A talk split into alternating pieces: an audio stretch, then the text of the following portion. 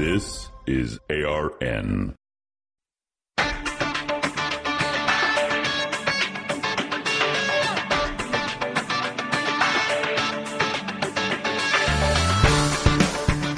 Decidedly Christian, distinctly biblical, and just a little bit nuts. This is Squirrel Chatter. And welcome to the Piney Woods, ladies and gentlemen. I am your squirrel, host, coming to you from the ARN studios, high atop the tallest tree in the Piney Woods. Good to have you with us. It is Tuesday, the 12th day of December, 2023. Boy, did you watch Monday Night Football last night? Um, I, I, I will admit, don't tell Dr. Strand, but uh, during his church history lecture last night, which was really really good, I had the the the the, the uh, Giants Packers game on on my uh, iPad, kind of tucked over here in the corner of the desk. Sound turned down, but I keep track of the score. What a good game! Um, my daughter is a Giants fan, so of course she was happy with the outcome. My son-in-law is a big-time Packers fan. So apparently my granddaughter, and actually not just apparently, I have seen photographic evidence that my granddaughter last night was wearing a giant sweatshirt and Packers sweatpants. a little bit of domestic tranquility. Giants won by two points in a field goal at the end of the game. Ah, wow! And then the the other game, I switched over and watched the last few minutes. They don't normally have two games on on Monday night, but they did last night. I don't know why that is.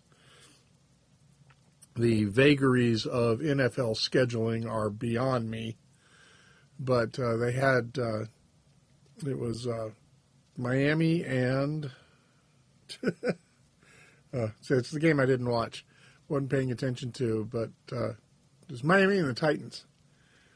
And when I flipped over after the class ended, and I got to watch the fourth quarter with the sound on of the Giants Packers game. And uh, when that game ended, the Miami game was still going, so I switched over to watch that. Miami was ahead, and uh, the Titans drove down the field and scored a touchdown and ended up winning the game. Um, yeah, just uh, uh, good football last night. Um, hard to believe we are in the middle of December. This is Squirrel Chatter, a podcast dedicated to scripture, theology, history, current events, football, and whatever else I want to talk about.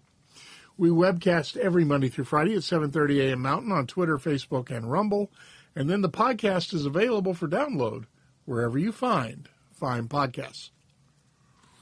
Mm. This is Herb's House signature blend this morning. As I have reached out to Herb's House for coffee this week. Uh, Squirrel Chatter is a proud member of the Christian Podcast community. You can head on over to ChristianPodcastCommunity.com. Check out all the great curated podcasts that are over there. You are certain to find something worth listening to. All right. We have prayers from the Book of Common Prayer today. We have scripture reading. We have a reading from John MacArthur's Daily Readings from the Life of Christ. And we resume our study Bible level Bible study of Deuteronomy. Today we are looking at Deuteronomy 20, and I'm actually going to try to get through the whole chapter. So that is the plan. If we start running long, I'll break it down and we'll finish it tomorrow. But uh, I was I'm hoping to to get through all of 20. Um, and uh, like I said, that's the plan. Best laid plans of mice and men. Don't be insulted, Fiona. Fiona gets a clean cage today. She will be happy. She has been active as can be today, but now she's gone into hiding. Uh, where are you? Oh, there you are. There you are. So, Fiona is still in there, running around. She's been active this morning. All right, let us begin, as is our practice. Excuse me. Let us begin, as is our practice, with the prayer of confession from the 2019 Book of Common Prayer. Almighty and most merciful Father, we have erred and strayed from your ways like lost sheep. We have followed too much the devices and desires of our own hearts. We have offended against your holy laws. We have left undone those things which we ought to have done, and we have done those things which we ought not to have done. And apart from your grace, there is no health in us. O Lord, have mercy upon us. Spare all those who confess their faults. Restore all those who are penitent, according to your promises declared to all people in Christ Jesus our Lord. And grant, O most merciful Father, for his sake, that we may now live a godly, righteous, and sober life, to the glory of your holy name. Amen.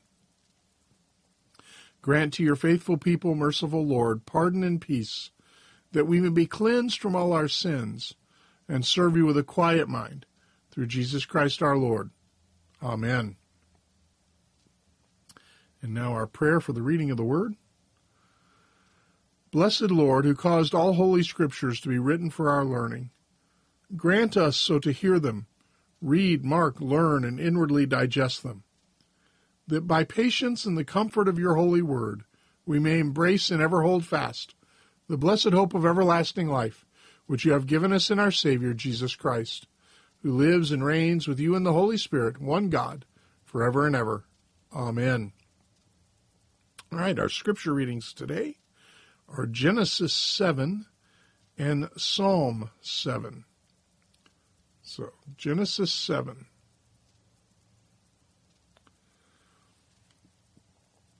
Then Yahweh said to Noah, Enter the ark, you and all your household, for you alone I have seen to be righteous before me in this generation. You shall take with you of every clean animal by sevens, a male and his female, and of the animals that are not clean two, a male and his female.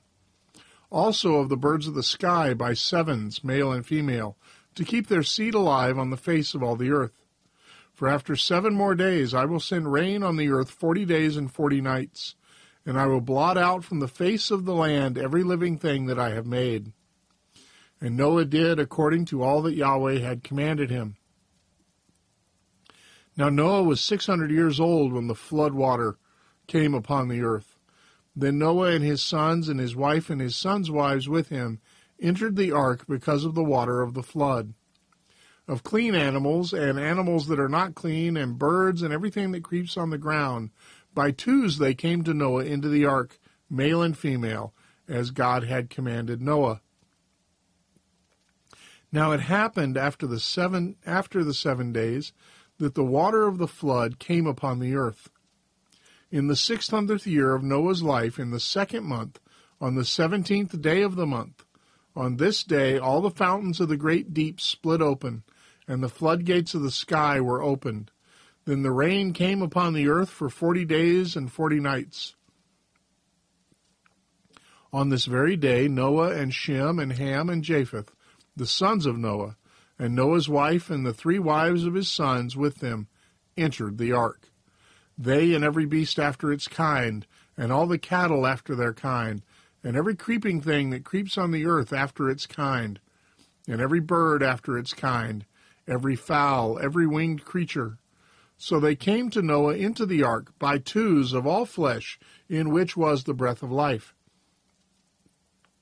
And those that entered, male and female of all flesh, entered as God had commanded him. And Yahweh closed it behind him. Then the flood came upon the earth for forty days, and the water multiplied and lifted up the ark, so that it rose above the earth. And the water prevailed and multiplied greatly upon the earth and the ark went on the surface of the water. And the water prevailed more and more upon the earth, so that all the high mountains under all the heavens were covered. The water prevailed fifteen cubits higher, and the mountains were covered. And all flesh that moved on the earth breathed its last, that is, birds and cattle and beasts and every swimming thing that swarms upon the earth, as well as all mankind all in whose nostrils was the breath of the Spirit of life, of all that was on the dry land died. Thus he blotted out every living thing that was upon the face of the land, from man to animals to creeping things and to birds of the sky. And they were blotted out from the earth, and only Noah remained, and those that were with him in the ark. And the water prevailed upon the earth 150 days. Now, Psalm 7.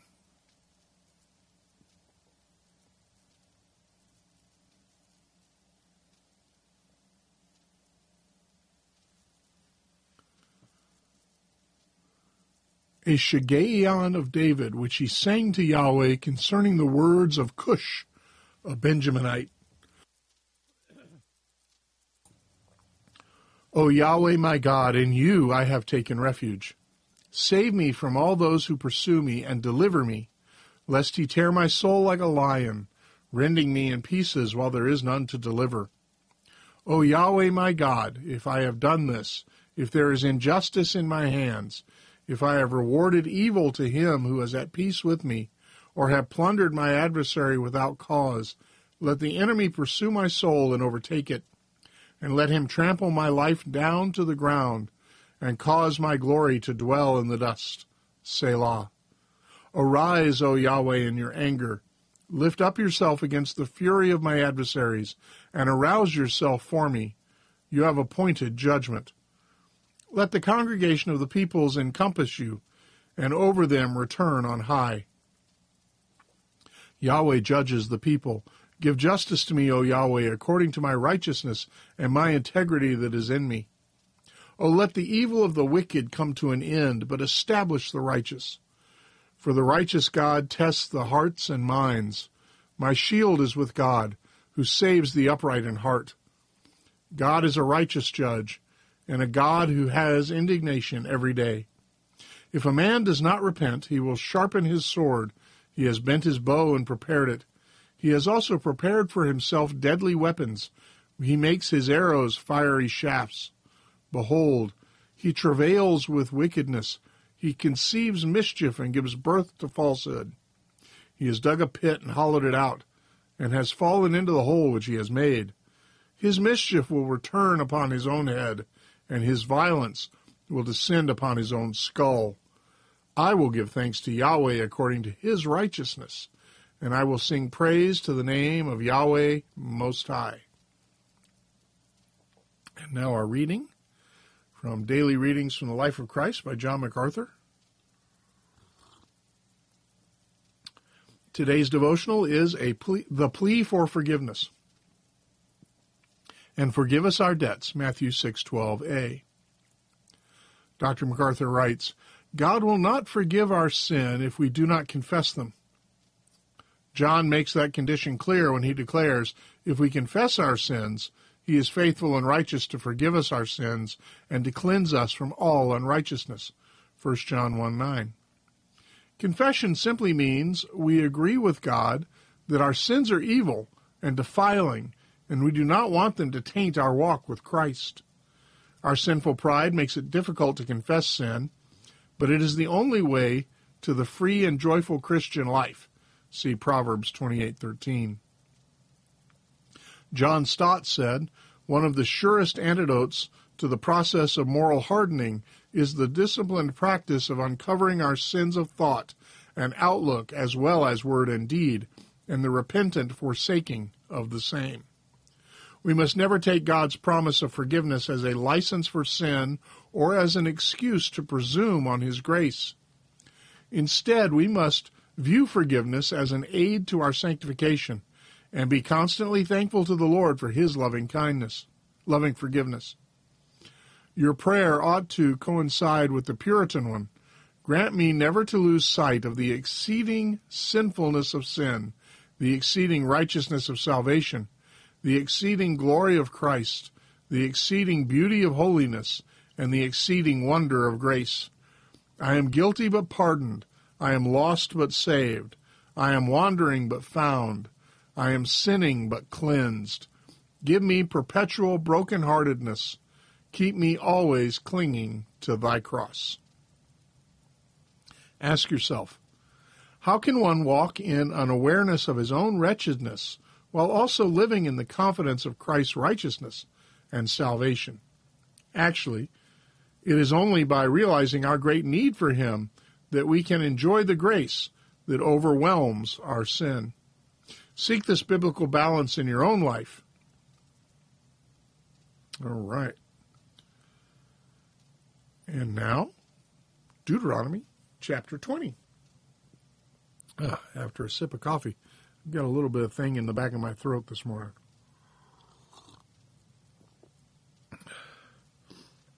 All right. I will read the chapter and then we will discuss it. Um, again, just a brief reminder Moses is taking God's law and applying it to life in the land. Now, here in the statutes about warfare that we're looking at in chapter 20, it's talking about the conquest to come because they're about to cross over and cross the Jordan into the land of Canaan, and there will be, you know, warfare to conquer the land. So it's talking about that, but it also is looking beyond that because it's talking about living in, you know, building houses and stuff like that. So the the war of conquest was not going to be a short war. It was going to be a long, protracted war, which we knew that from the beginning. And uh, so there were going to be people who would, you know, they would conquer part of the land, their people would be settled there, and the conquest would continue. And so you would have people living living their lives in the midst of the war, which is absolutely the true human condition. If we didn't live our lives in the midst of trouble, we'd never live our lives um, because trouble is all around us. I spoke about peace on Sunday and looked at the fact that you have conflicts right now on every major continent. There's conflict going on in Europe, Eastern Europe. There's, you know, certainly the threat of war um, in Asia. In addition to which, you have people who have been staring at each other over the barrels of guns in Korean Peninsula since the 50s. You have, you know, the Chinese are threatening Taiwan. There's there's all sorts of stuff going on, and an increasingly belligerent China should be something we worry about. There's, like I said, there's, you know, you got the Russia Ukraine thing going on in Eastern Europe. You've got um, several areas of conflict on the African continent. And right now, it, it, we have uh, um, the, the dictator of Venezuela has announced that he's going to annex a large portion of Guyana. Well, I don't think the people of Guyana are going to put up with that uh, without a fight. So, you know, the, there's rising tensions there. Um, and as I said Sunday, I would not be surprised to learn that there are rising tensions and conflict between various flocks of penguins in Antarctica. This is a world full of trouble, and it's constant. It is there's there's there, there's not a day of peace. There's conflict going on somewhere, um, and that's just military conflict between nations. We're not talking about you know playground playground fights or riots in the street or anything like that. We're talking about actual military conflict between military forces. You've got, you know, the Middle East with the Hamas and Israel, and now you have a bunch of other Iranian backed terrorist groups that have been lobbing bombs and missiles at American forces in the area, which we have yet to properly respond to. But that's more like a Monday meandering topic. But what I'm saying is that that we have to live our lives in the midst of warfare, and this this chapter in Deuteronomy brings that out. Let me read the chapter and then we'll talk about it.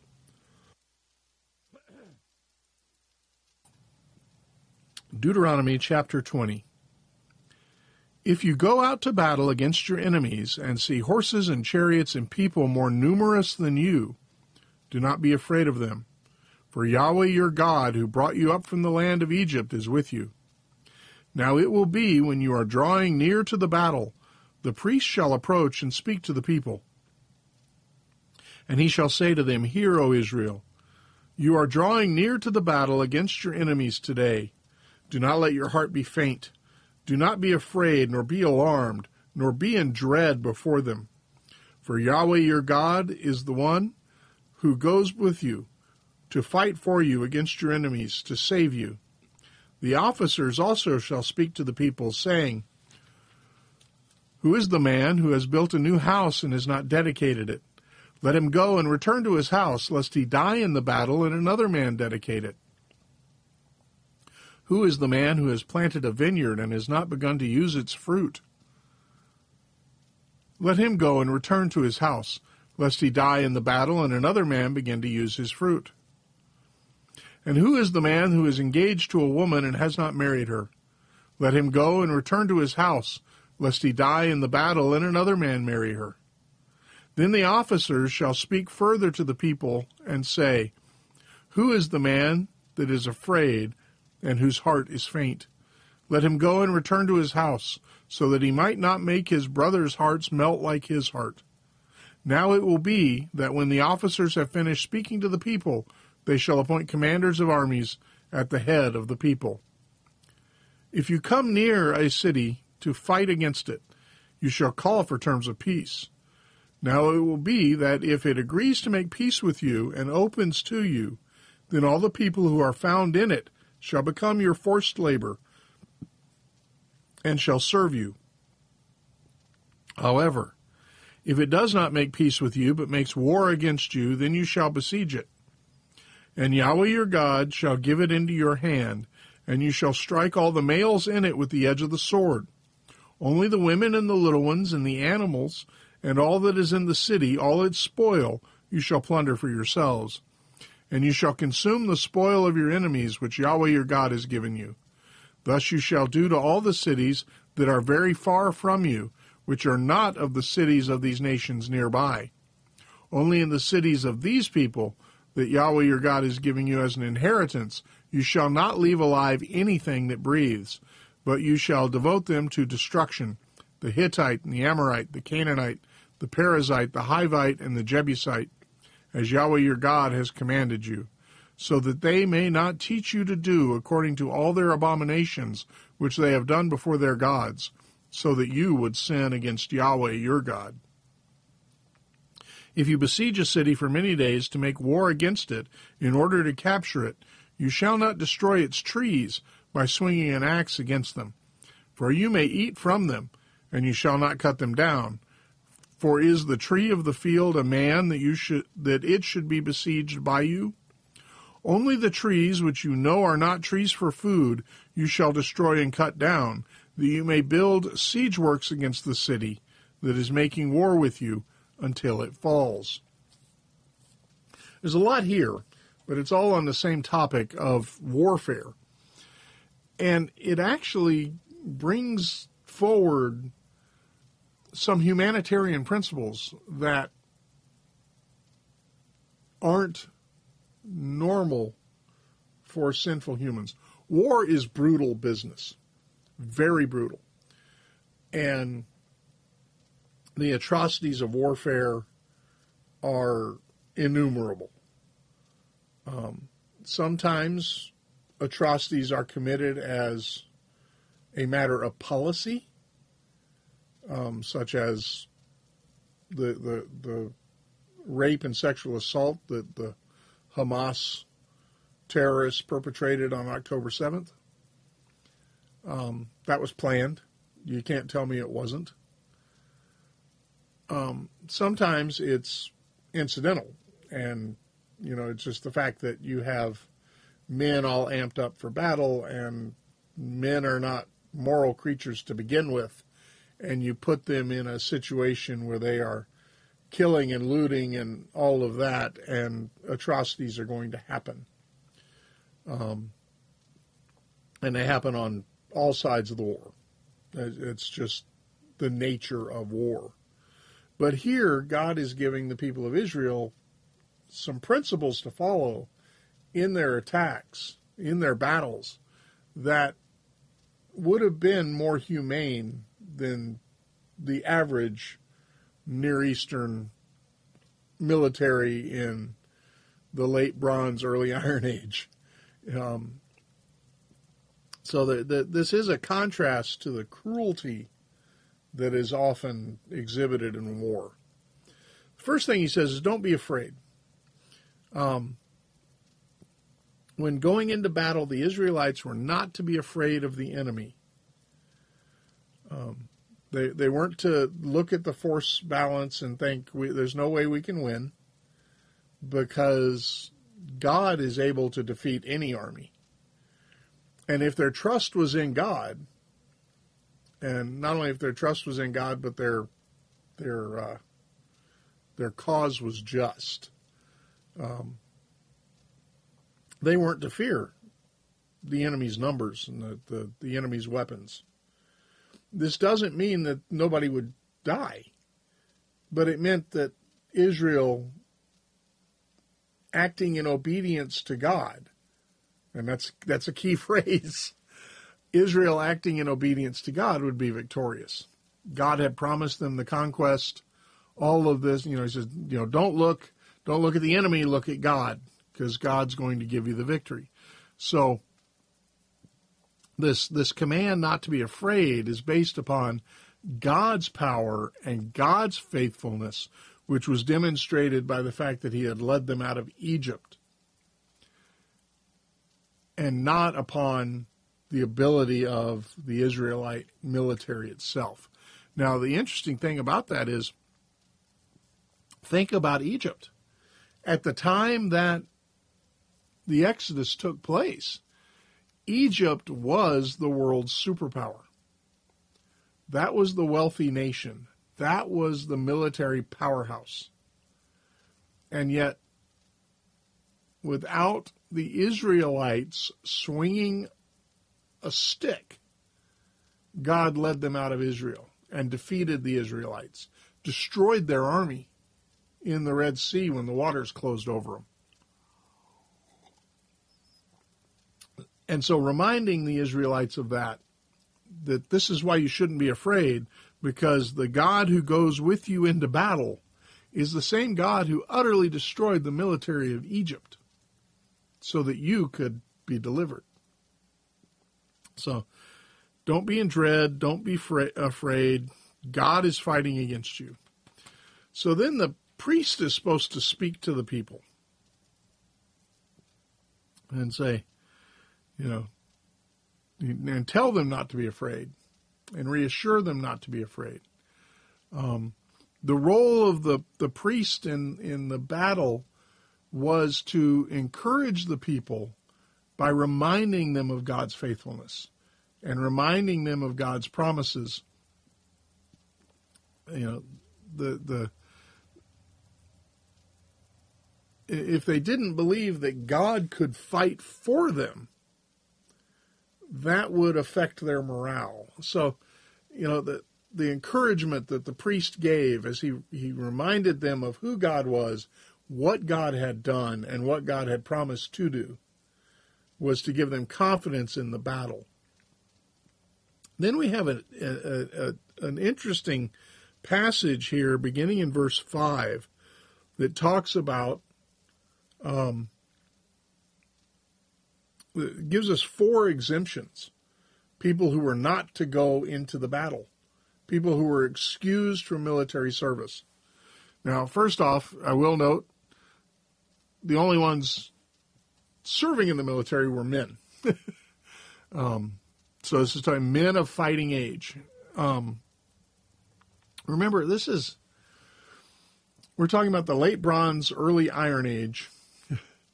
we are talking about you know, you you fight battles face to face with muscle powered weaponry. You know, there's no no guy sitting up on a hill concealed with a 50 caliber Barrett picking off enemy officers from a mile away. That just doesn't happen because, you know, yes, they had missile weapons, they had bows and arrows, they had slings, but, you know, a couple hundred yards at most was the effective range of some of these weapons. Um, you, you, you know, war was brutal and it was face to face and it was sword and shield and armor and spear. And when you killed a man, you were looking him in the eye. And it was so it was men who fought the battles, just on the basis of physical strength alone. Uh, you know, there's moral reasons also, but there are practical reasons of, of strength. So these four exceptions were given to men who were going off to battle it says if you if you fit one of these categories, go home. Um, it it, it does kind of give you the impression that this was a volunteer army. Um, these were not. Uh, on the one hand, it's assumed that every man of military age would fight. But on the other hand, you have these exceptions that, that men are to be going home and there's no mention of coercion of soldiers. There's no draft mentioned. So it's it's assumed that every military age man is going to fight. But it's also assumed that they're going to fight because they want to, not because somebody's making them. And of course, in, you're fighting in defense of your home and your family. You know, even in these limited wars of conflict, or of uh, conquest, because it's talking about besieging a city. Um, you know, you've gone away from your home to fight, but you're fighting somebody who is your enemy, who would threaten your family. So here are the four exceptions.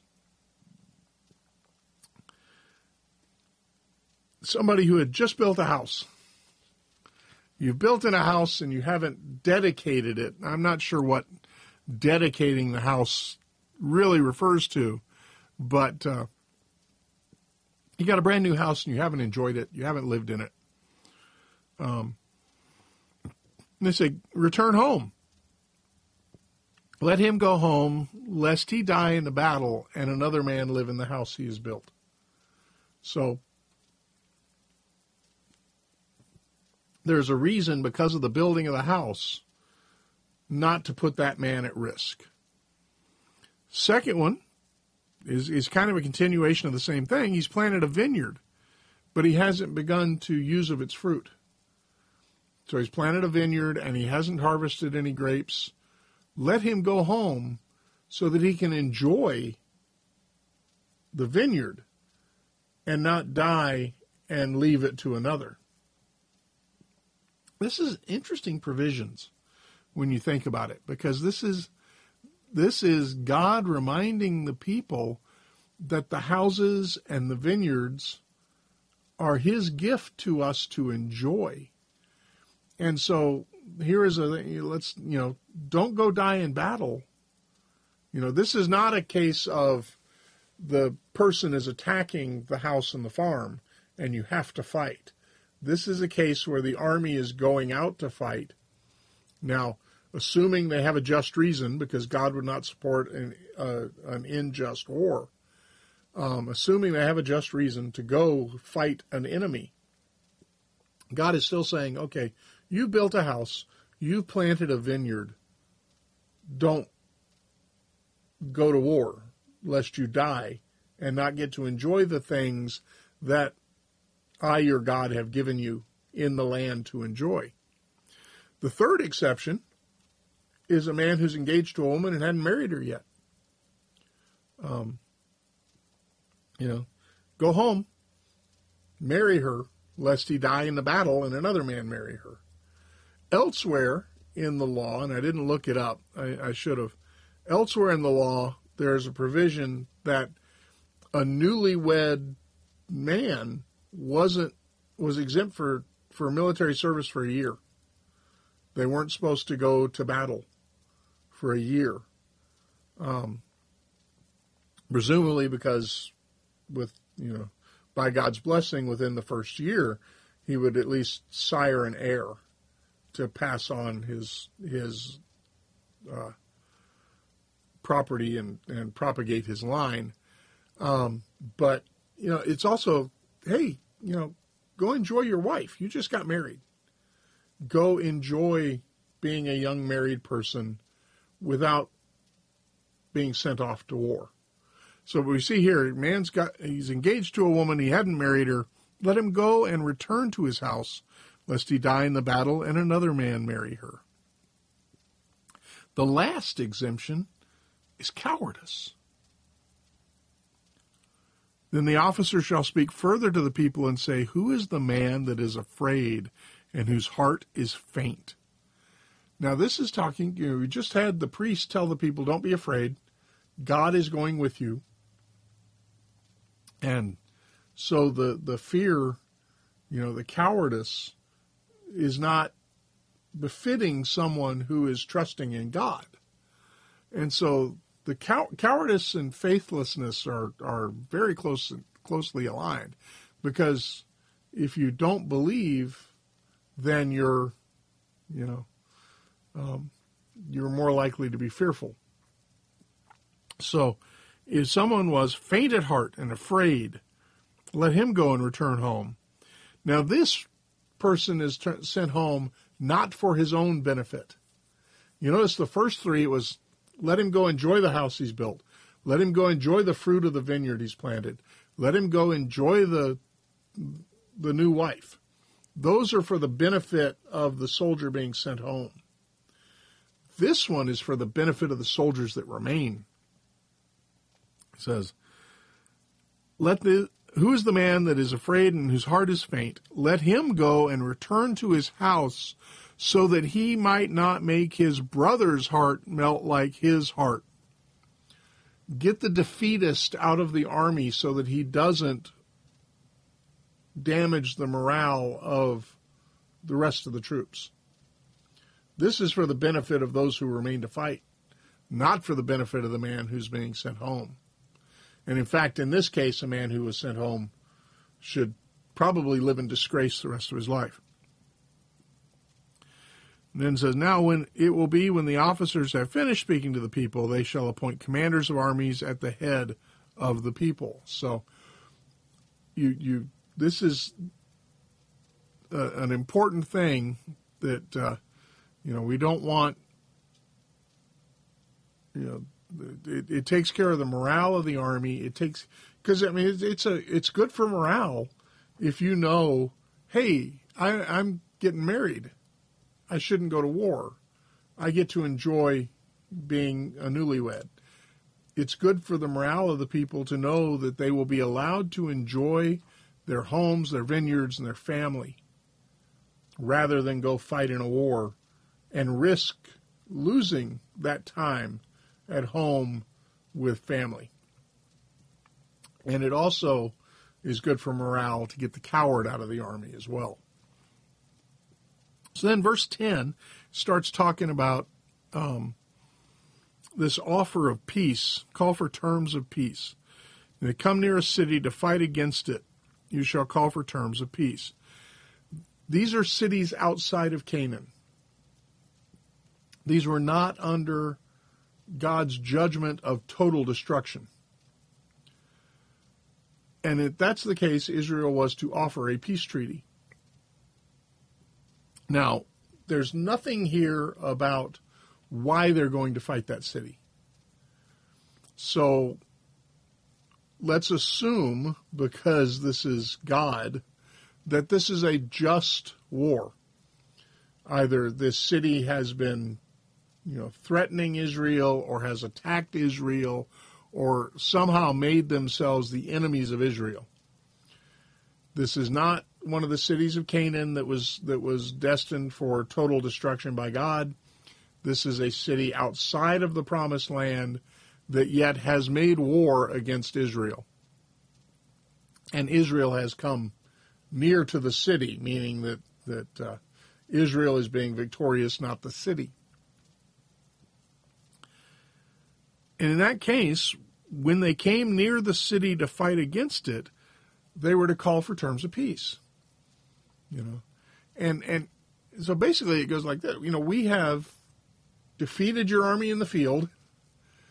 We have now marched and surrounded your city. Surrender. And uh, so it says, if it opens to you, then all the people who are found in it shall become your forced labor and shall serve you. So if the city surrenders, the people were to be enslaved. And the property would be, you know, the, all their stuff would be taken as loot. The people would be enslaved. And the city would presumably become an Israelite city, or if it was too far away, it would just simply be abandoned. That's what happens if they if they surrender. If they don't surrender, then Israel was to besiege the city. Now, a siege, the the last real siege that I can think of was uh, I, I, guess you could say Berlin at the end of World War II, but I'm thinking more of Stalingrad, where basically the, the in the city of Stalingrad, the the Soviet troops surrounded the city and completely cut off the German troops that were in the city, and they starved them out. They ran out of food. They couldn't get food in and out. They were cut off from everything, and basically they starved. That's the way siege warfare works. You cut off the, the, the in this case a city, you know, your Middle Ages, a castle. You would cut it off from all outside help, so that no food could get into the city, and you let hunger do the work for you. Now, these are fortified cities. They have walls and gates and everything the fortifications are what's known as a force multiplier. Fewer men on a wall can defend a city against a greater number of men outside assaulting the wall. Attacking a fortification is a costly endeavor in in lives, especially in this age of hand to hand combat. They they couldn't bombard the city. They couldn't call in airstrikes. You know, you had to charge against a wall with people on top of the wall first shooting arrows at you and then dropping rocks on you when you got right under the wall. You'd have to charge up against the wall, throw up a, a ladder, climb up over the wall. All of this while fighting by hand against people who are trying to keep you from doing that. The people on top of the wall have the advantage. And so rather than assault a fortification, the normal procedure was to besiege it. That way, your people aren't being put to risk. And so you camp outside the walls, you don't let any food in, and you just let the people starve. And eventually they're going to surrender but, uh, or die.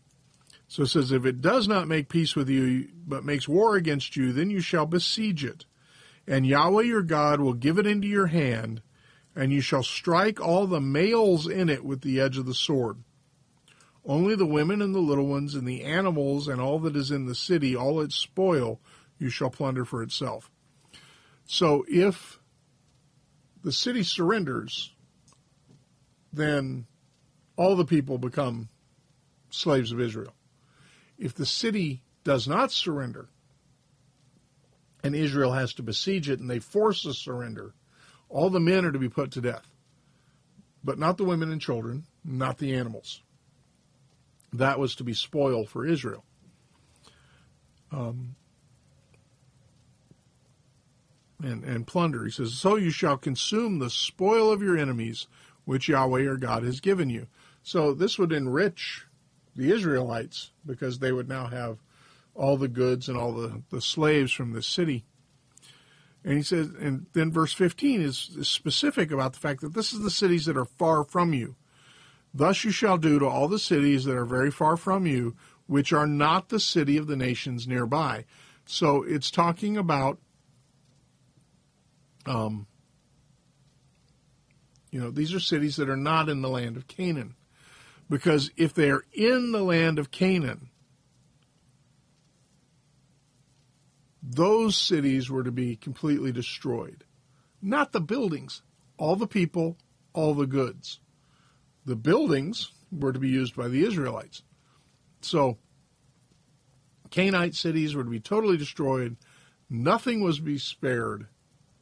All the people, all the riches, you know, even burning the, the, the warehouses of grain, all of that was to be done in the Canaanite cities because they were devoted to destruction because of their sinfulness against God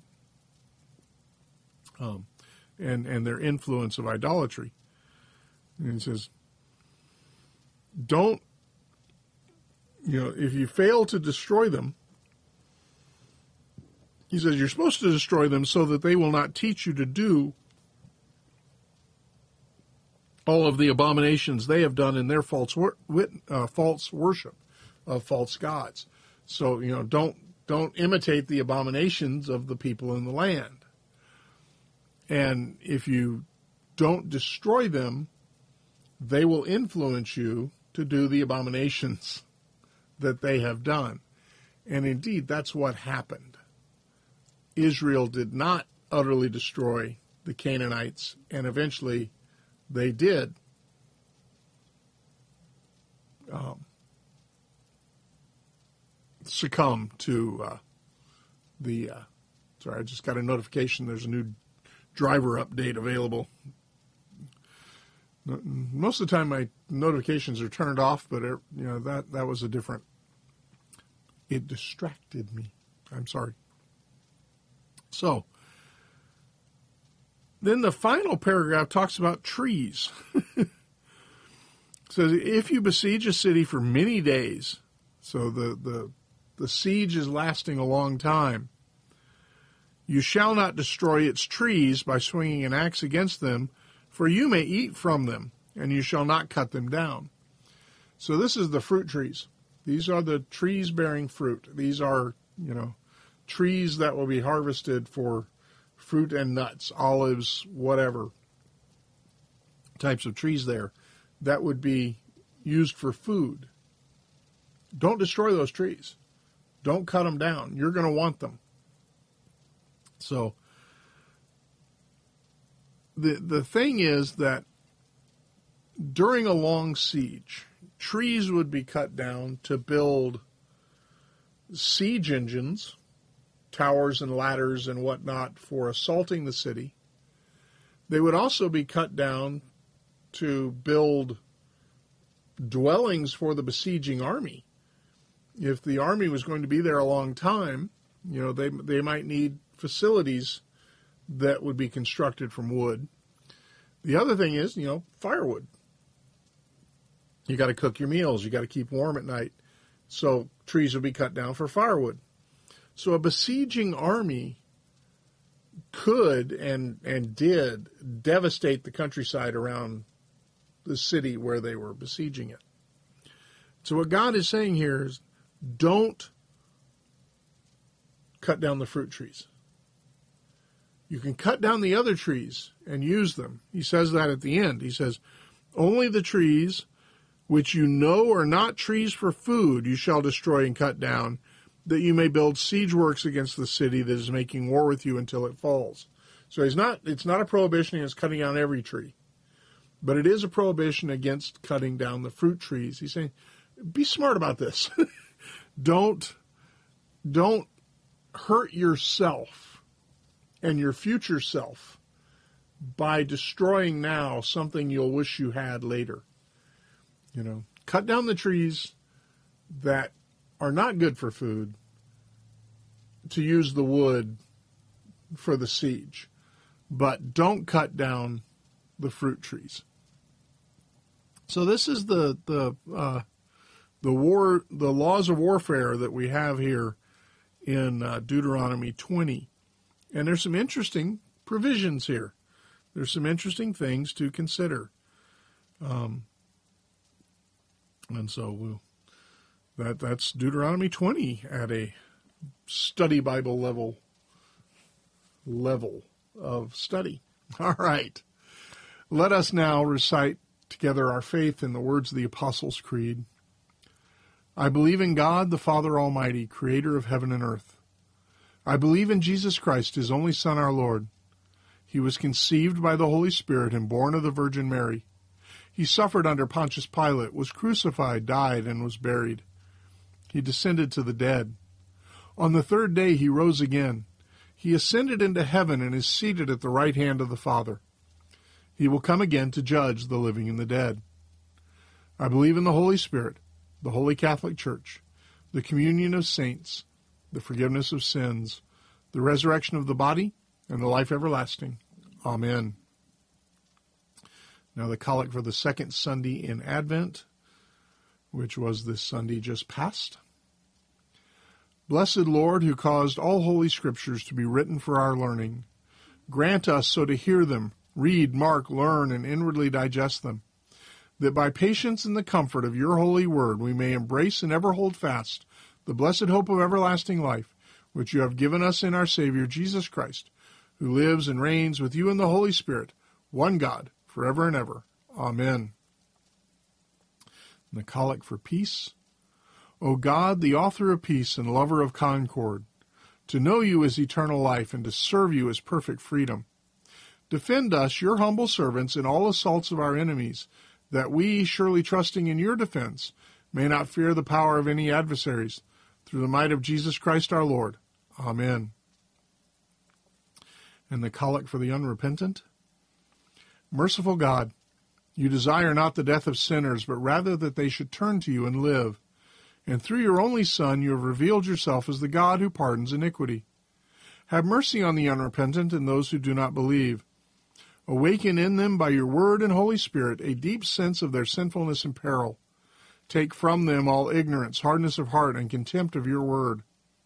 Grant them to know and feel that there is no other name under heaven given among men by which they must be saved, but only the name of the Lord Jesus Christ.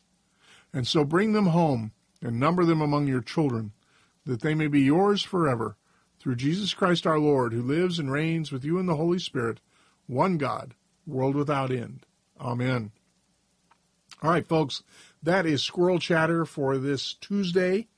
Hope you have a great day. I've got a bunch of stuff I got to do today, and I'm sure you do too.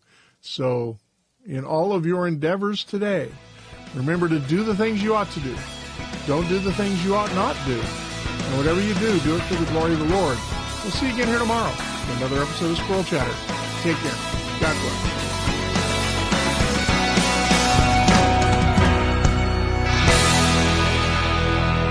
Squirrel Chatter is recorded in front of a live studio hamster.